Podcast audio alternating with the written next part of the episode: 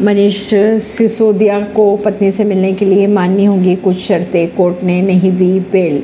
Delhi high court ने पूर्व उप मुख्यमंत्री मनीष सिसोदिया को अंतरिम जमानत देने से इनकार कर दिया है।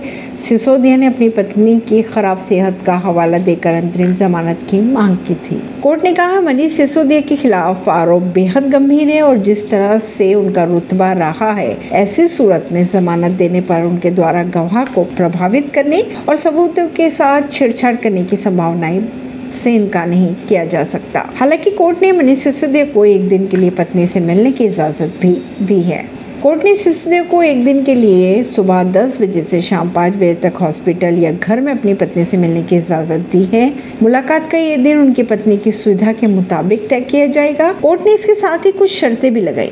मसलन, इस दरमियान सिसोदिया घर वालों के अलावा किसी और से बात नहीं करेंगे। यह मुलाकात पुलिस की निगरानी में होगी। पुलिस सुनिश्चित करेगी।